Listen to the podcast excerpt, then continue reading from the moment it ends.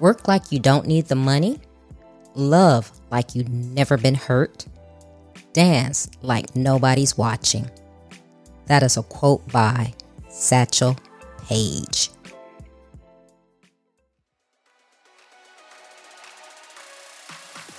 Welcome to Trina Talk. This is the podcast where guests share their stories of pursuing their passions, living a fulfilled life, and empowering others. Each week, I talk with inspiring leaders, business owners, and people with amazing stories from around the world in unscripted conversations as they share their successes and failures. This podcast is all about empowering you to keep striving in your personal and professional life. I am your host, Trina L. Martin. Welcome to episode 142. The topic of this week's episode is From Law to Love Stories. My guest this week is Reyna Marder Gentin. Reyna attended college and law school at Yale. For many years, she practiced as an appellate attorney with a public defender's office before turning to writing full time. Her work has been published widely online and in print. Her debut novel, Unreasonable Doubts, was named a finalist for the Women's Fiction Writer Association Star Award in 2019. Her first novel for children is titled My Name is Layla, and her latest novel, Both Are True, will be published in October 2021. Hi, Reyna. Welcome to Trina Talk. Thanks so much for having me. I am excited to be speaking with you. You have a interesting background. Um, and before we go into it, I'll just let you tell the listeners, tell us who you are and what made you the Reyna that you are today. Sure. Wow. Um, so I'm a uh, married mom of two. I live outside of New York City, and for many, many years, I practiced law. Um, for the last 20 years or so, I was doing criminal appeals for a public defender's office. Um, and I left that job in 2014 uh, without much of an idea what I was going to do next. And I started taking some writing classes. And um, this coming Monday, my my third novel is going to be published. So I've been very, very focused on writing uh, pretty much full time since I left practicing. Wow. So that's interesting. So you go from being an attorney to an author. Now, was this all, was writing always a passion of yours? And I know being an attorney, you do write, um, but was that ever an aspiration of yours to be an author or how did you come to do this? Yeah, I, I, would say not really. I mean, I, I like to tell the story of there was a woman in my first year law school class who really wanted to be a writer. She didn't, I, suppose she must have wanted to be an attorney or thought that she did. But by the time we were done with our first year, she had dropped out. And by the time we graduated from law school, she had a published novel. So oh. I kind of look at her and I say, wow, she really wanted to be a writer, not so much an attorney. And I really wanted to be an attorney. I didn't really have any I, I always liked to write i think i always was a pretty good writer but i certainly didn't have any aspirations to write a novel other than the kind that you have you know where you your dream at night and you wake up and you're writing a book but you know not not really anything practical so um, as i say when i left my job i really didn't know what i was going to be doing and a friend of mine told me she was taking a writing class at a local um, college that had sort of a writing program for adults and not for credit um, kind of program that anyone could go to. And I went with her and I really got hooked. And now I, I really feel like I found a second lease on, you know, what I wanted to do with my life. Wow. Now, what made you leave law? Was it, you know, a turn of events or was it something you had been looking to do? What what was the impetus that made you say, okay, I'm done with law and I'm going to do something else? So, the job that I had was a, a, very challenging job. I was representing people that had been convicted of felonies in the state of New York who were appealing their convictions to the next highest court. And it was a very rewarding job. You, you really felt like you were in there with these people, um, trying to get them a second chance at either you know another trial or at getting out. Um, but I always had the feeling that I didn't really know the whole story. I, I, I had that feeling when I was writing that I knew a lot about what happened at the time of the crime and sometimes a little bit what happened before and a little bit what happened after, but I never knew the whole story. And you know that that's okay. You don't usually really need to know to do that kind of work, but if you're somebody who's curious about people and who's interested in understanding stories, it's it's hard after a while. And I just kind of got burned out after you know, when I was there almost 20 years. So I, I felt like I gave it a good a good shake. But um, but I really kind of wanted to expand the way I thought about some of these issues. And and my first book was based on a case that I had. Um, and writing fiction allowed me to kind of fill in all the blanks that that there was no way for me to know in real life right like i i couldn't know what had gone on in this kid i say kid because a lot of them were young mm-hmm. um,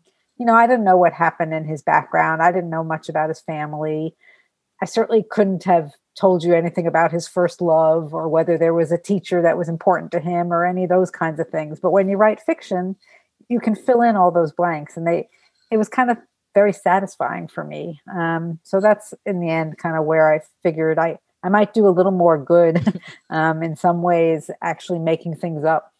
Wow. So let's talk about your book. And, and you said, you know, they're fiction and you like to fill in the gaps. What kind of fiction is it? Is it like a suspense? Is it romance? W- what is it?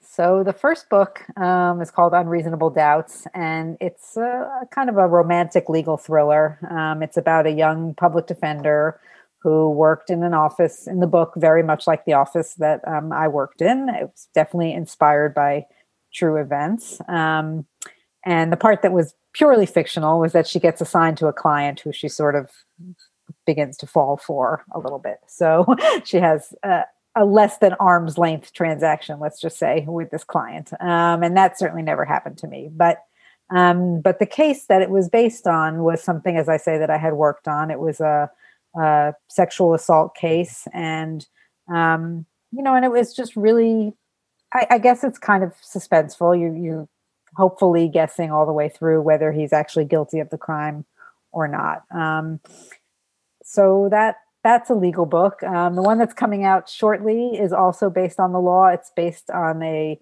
um, the main character is a family court judge, and um, I worked also for a number of years in family court, and that's just like the most intense emotional place there is, I think. Um, and everything passes through there: abuse, neglect, delinquency, adoptions.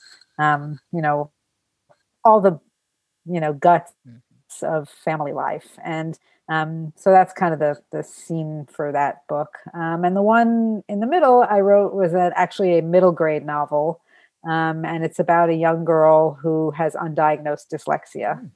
and um, kind of the struggles that she faces and how she eventually gets uh, some people on board to understand that she has a problem and um, and gets the help that she needs.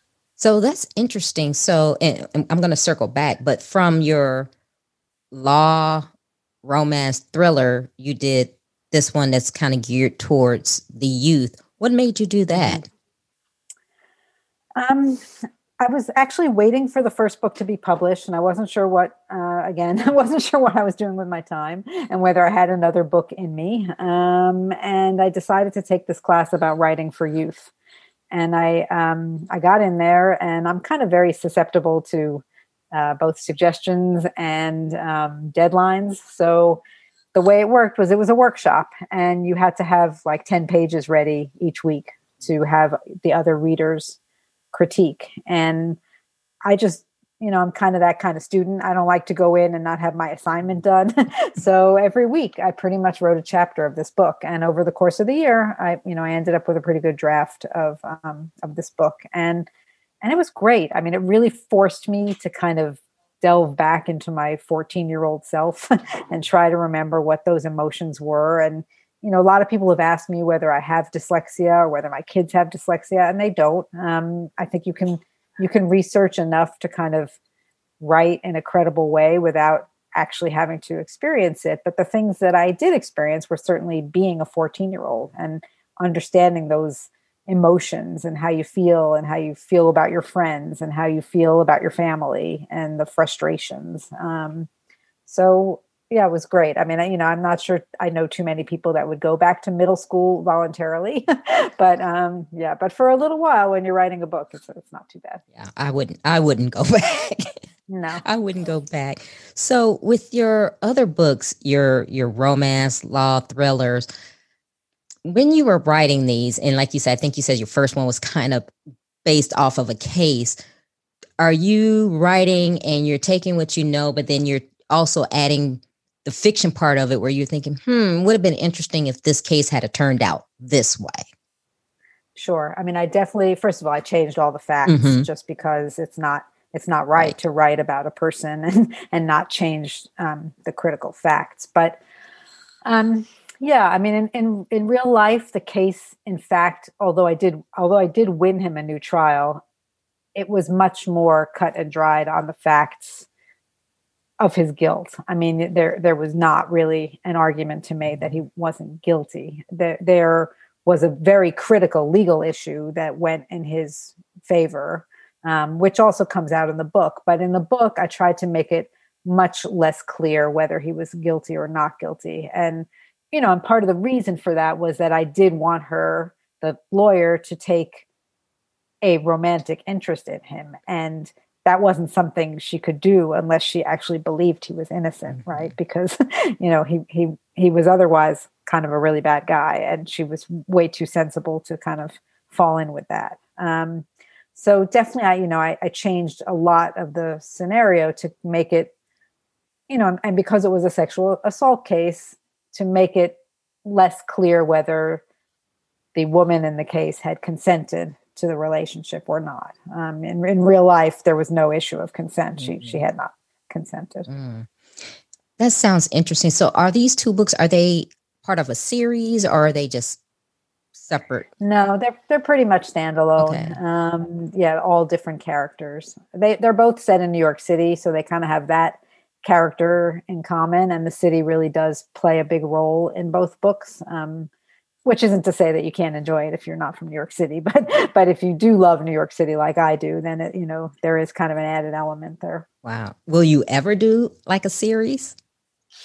Um, I don't know. It's it's been fun meeting with the kids about my middle grade book, and a lot of them have asked me if there might be a sequel oh. to that. You know, they'd like to know now that she's getting help and she's doing better, what happens to her. Um, and you know, and that's possible. I might I might continue that on. Um, but we'll see. I don't know. Oh, you know, and that's interesting because it seems like your book for the youth are, is an empowering book to help the youth be empowered by what they're going through. Um, I hope so. Yeah, and you know, and it's and I'm thinking that's really great. Um, I have two teenagers myself, a 16 and a 14 year old, and I'm thinking things like cyberbullying and things like that were are that are really prevalent today. That would be sure. really good for them to have something that they could, you know, touch and read and it's real. Right. I mean, there's, there's, uh, you know, a bullying app, uh, element in, in this book also because she does have this learning difference and the kids are not too nice to her about it in her class. Mm-hmm. Um, but, you know, the good part about this, I think, about the middle grade book is that I hope it's I hope it's not just for kids that struggle with these particular issues because I think what is nice about it is that it kind of points out that everybody has issues and some of them you can't see. Right. Like, you know, a lot of the kids, I don't know what it's like where you are, but a lot of the kids here, the curriculum includes a book called Wonder. I don't know if your kids have read that. They, they might enjoy it. And it's a book about a, a child that has um, a particular craniofacial issue where his appearance is is drastically altered from the normal appearance of a child. That was a movie, and wasn't it? It was a movie also. Yeah. I haven't seen the movie, but I've read the book. Um, and it's a great book and it also deals a lot with bullying and you know learning how to be kind to people but the thing that you know i was trying to get across was something a little bit different which is you know in, in that book the particular issue was incredibly rare, right? It was like a one in a million genetic chance that this kid has this issue. And it was also, incredibly apparent, right? Like you, as soon as you see this kid, you know he's got an issue. So you're immediately faced with the choice of how do I react to this? How do I look away? Do I be helpful? Do I try to, you know, see what's going on here? And with something like dyslexia, it's really like an invisible challenge that the kids face. And it's, first of all, it's incredibly prevalent. It's something like close to 25% of the population, which I had mm-hmm. no idea until I started looking into it.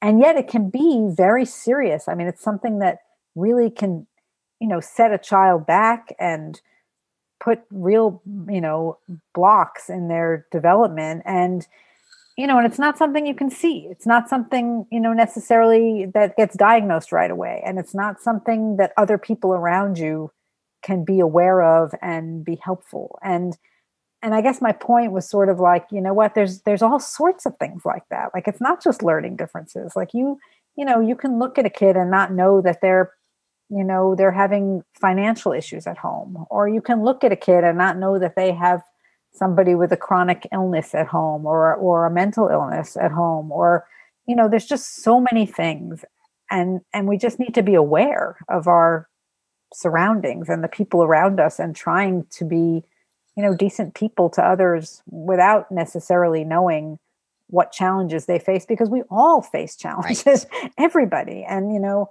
in the book Layla, you know, is is very conscious of the fact that the boy across the street seems to come from like a perfect family. Mm. She sees them have dinner every night at the same time, and she says she can smell their clean laundry, you know, across the street, and she thinks they're perfect, but they're not mm. perfect. She finds out later on, you know, they've also got things going on, and because everybody has things going on, and you know, I just think it's a message that I hope is heard, you know, not just by the kids with this particular learning difference, but by kids more generally. Yeah and actually adults can learn from that as and well. adults. And adults. Yeah. Yes.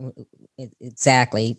Um, so what i like to always ask people is on your journey what kind of things that you encounter? So as you left law going into being an author what were some things that you encountered that you figured you know what? I have to get over this. This is maybe an obstacle or i didn't think this was going to be this difficult so I think the biggest thing was when I was practicing law, I had colleagues. I had a lot of people around me to support me and to interact and to bounce ideas off of and to socialize with. And when you're writing, that's a group and a community that you need to make for yourself. And it's not it's not an everyday thing. You're not going to an office with other people. I know now it's a little different because a lot of people are remote, whatever, but you know, back then it was normal to go in and you saw your friends and you saw your colleagues and you went out to lunch. And when you're writing you're largely sitting by yourself somewhere. Even even if you're in a cafe you're still basically sitting by yourself.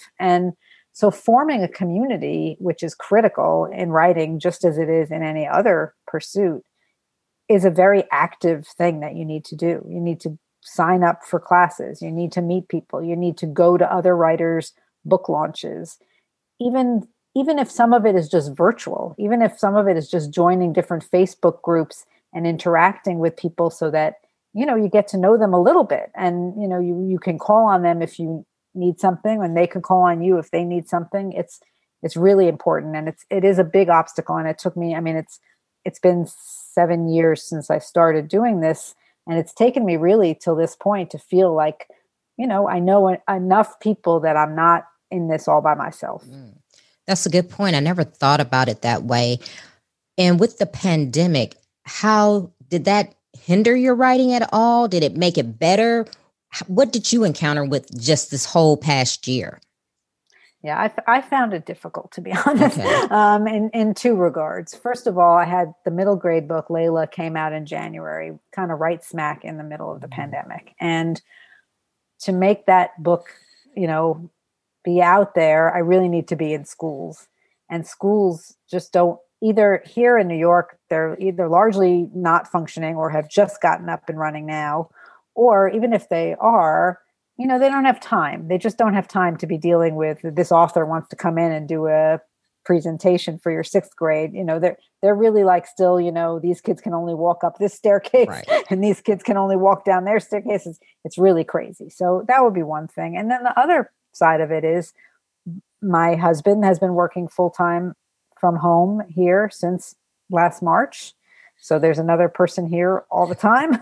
and and I had my kids home here yeah. doing school for many months. Mm-hmm. And my, my kids are grown, but they were in, you know, in college right. and doing their work. And, you know, having a full house is not really conducive to doing a lot of writing. Wow. So, so it's been kind of a lost year that way, but that's okay. Yeah. Yeah. So normally in the perfect world, you know, your kids would be away at school, your husband would be at the office. Would you be at home or do you have like a place that you go to write that is just like your place?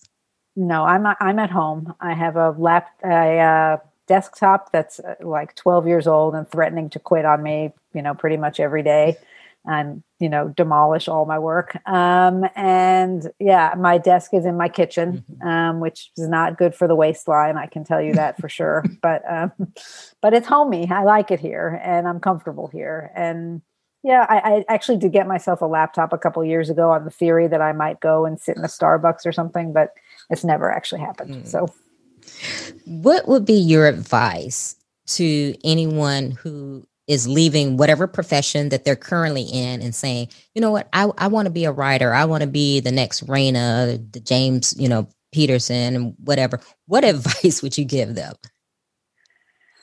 Well, I guess my first advice would be don't leave your day job. No. Um, I mean, it has to be something that you're doing for the love of doing it. Mm-hmm. There there is unless you are fabulously successful, there is no money in this. Um, you know, you hope that maybe by the third, fourth, fifth book, you actually really hit something and something can grow out of it, and that would be fantastic. But certainly, as a debut author, you know, there are success stories, of course, but it's really, really hard. Um, and I would say that, you know, most first books you know if you sell more than a few thousand copies it's it's quite amazing. Um, you know and of course you will read about that occasional incredible success story and and that's fantastic and i hope it's all of you and and i hope it's me too. Um, but it's you know it's really hard. So i would say you know for me i was lucky that you know we were in a position here at home that i could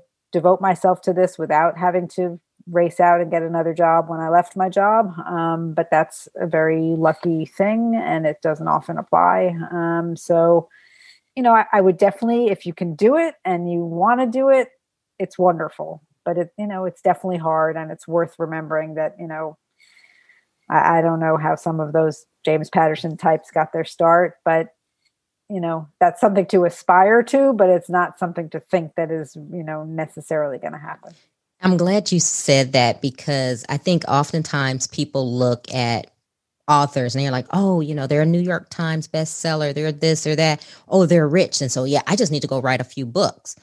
And right. yeah, I, I've written a book and I know exactly what you say. Yeah, it doesn't work like that. And, you know, you whatever you get in for each, you know, book that's sold, you're going, really? That's it? Yeah. you know, that's it. So it's, it's not, it's not the profession that you're going to go into be rich unless you are one of these well-known people who has a big name and uh, right. publishers are dropping at your feet to say, okay, we want to publish your book. Um, and I think that's a, a, very big misconception. People think that, yeah, writing a book is easy and people are going to buy it and read it and whoo, and this is going to be, you know, my thing to sail off into the sunset. right. it just it just doesn't happen like that. So everybody out there listening, yeah, don't quit your day job. You can still write, but yeah, make sure it's something that you really love to do. Oh my goodness, it's funny. So Rita, we're going to go into our questions. Are you ready? I guess so. I'm a little nervous, but have no fear. I'm gentle. yeah. Who or what motivates you? Um, I think people that face their demons motivate me. People that I can see that they are trying so hard to overcome whatever it is that challenges them. That that's what motivates me. Hmm. What demotivates you? Hmm. Um, people that are harsh. people that don't take a chance to be kind. Mm. When was a time that something was said or done to hurt you, but it worked for your good? Um, you know, writing has a lot of rejections. I, I got rejected by a lot of agents, and um, I think it worked for my good because I had to find a different way to get my books out there and to just say, you know what, this is not going to stop me. Mm. What is your fear? Uh, I fear not knowing what to do with my time. I like I like to be busy, and if I have too much downtime, it it makes me a little nervous. Mm. Is there a time when you wish you had done something that you didn't? Wow. Um, yeah. Can I go back to college? Um, I wish I had tried out for certain singing groups that they had at my college that I didn't. I, I sang with a big chorus, oh. but there were these smaller a cappella groups that were just so cool and I didn't try out and I, I regret that ever since. Oh wow. You're you're talented. Wow. Yeah. Is there a time that you wish you had not done something? Wow. Um I don't know. I guess I wish I don't know. I probably wish I had not. In some ways, I wish I had not quit my job without knowing what I was going to do next, because there was there was a period of time that was like pretty anxiety producing when I didn't know what I was doing with my day to day. Wow. Okay, what is your definition of success? Um, I guess my definition of success is is knowing that you've really tried your hardest. Not you know not necessarily selling a million books, but knowing that you put out something that hopefully touches somebody. And if it does, that's a success to me. Mm. How do you recharge? Um, I'm I'm a big believer in uh, two things: the nap. I I definitely nap, and uh, and like scalding hot showers. I like those. So too. that that usually gets me going again. What are you awesome at? No, oh, geez awesome. Um, I'm a very good worrier. I think I, I tend to worry a lot about my family and about friends and about, you know, the world. So I think I'm pretty awesome worrier. What legacy do you want to leave? Um, you know, I hope I leave a legacy of being a caring friend I hope that I showed my children what it was to be a caring daughter to my parents before they passed. I hope that they see what it means to take care of other people and to understand that that's part of your responsibility as a person. Give the listeners one motivational takeaway. Sometimes I think you just need to go out and do something even if you don't really know what you're doing. And you know I, I hope that motivates you to take a chance on something. I had i had no idea how to write a novel honestly none. And you know now i've written three that are out there in the world. And you know you just need to have a little confidence and take the plunge. So, how can the listeners get in to- touch with you, pick up your books? Um, I don't know. Do you have any other programs or anything like that that you want to um, let us in on? So they can definitely go to my website, and I would love that. I don't. I don't know if hopefully it'll appear maybe with a, a listening note or something here, but it's um it's just ReynaMarderGentin.com. Um, on the website, I have information on all three books um, and on all sorts of other writing that I've done. There's short stories up there, personal essays. Um, all sorts of other things. Um, yeah, that's really it. And the book, you know, the books are all on Amazon. Um, certainly, if you go into your own independent bookstore, which is my preference for all of you because they need to be kept in business. um, if you go in and you can order it, um, you can order any of my books at any indie bookstore. They, they're not going to be out there on the shelf necessarily, but um, if you ask for them, they can certainly get them for you. Yes. And I am an advocate of the independent bookstore as well. So, yes, if you have a bookstore in your area that doesn't have the book, but if you ask them to order it, they will order it for you. So, definitely that is an option. So, definitely do that. Um, Reyna, I thank you for being on Trina Talk. Uh, this has been a very interesting conversation. Um, Thanks for having yeah, me. Yeah, I'm I'm looking forward to actually picking up your book. Are they on Audible too, or just the books? Uh, Unreasonable Doubts is on Audible. Okay. The other ones are not yet. Okay, I'll have to go pick those up because yeah, I'm a reader, but you know I have to get Audible sometimes because I'm too busy to.